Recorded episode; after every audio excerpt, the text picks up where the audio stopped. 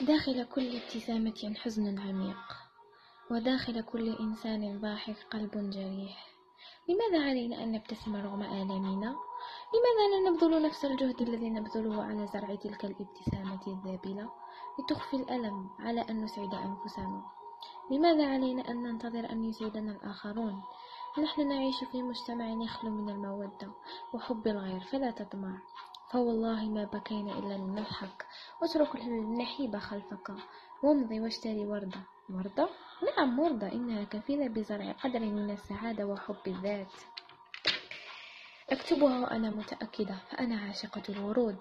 لا تستهين بقدراتك فوراء الخوف قوة خامدة. تحتاج إلى موقف فقط لتنطلق وتشاع. أكتب وأنا في كامل تعاستي لكن الكتابة بقدر الورد تنسيني.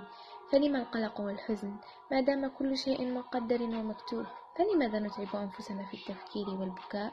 رحل عنك حبيب لا تحزن فلو كان خيرا لبقي. فالحبيب غير الله فهو غير حبيب. أحب نفسك إن حب الذات أجمل الأشياء. أن تفعل المستحيل من أجل إرضاء نفسك. هذه هي الحياة والتضحية. ادفع نفسك وثابر. حزين. مخنوق. مهموم. توضأ.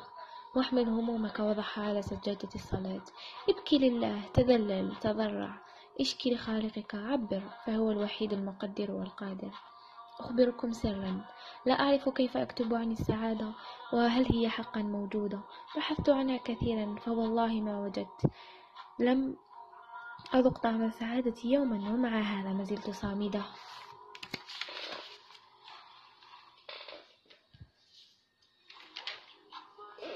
خسرت وضحيت ولا أزال واقفة.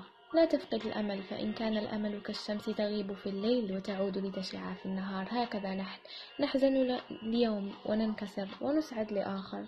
أبحث عن السعادة في الإيمان. سافر واحلم بخيالك فالواقع مر. لا تنتظر من المستحيل أن يسهل حتى لا تقع في فخ السراب.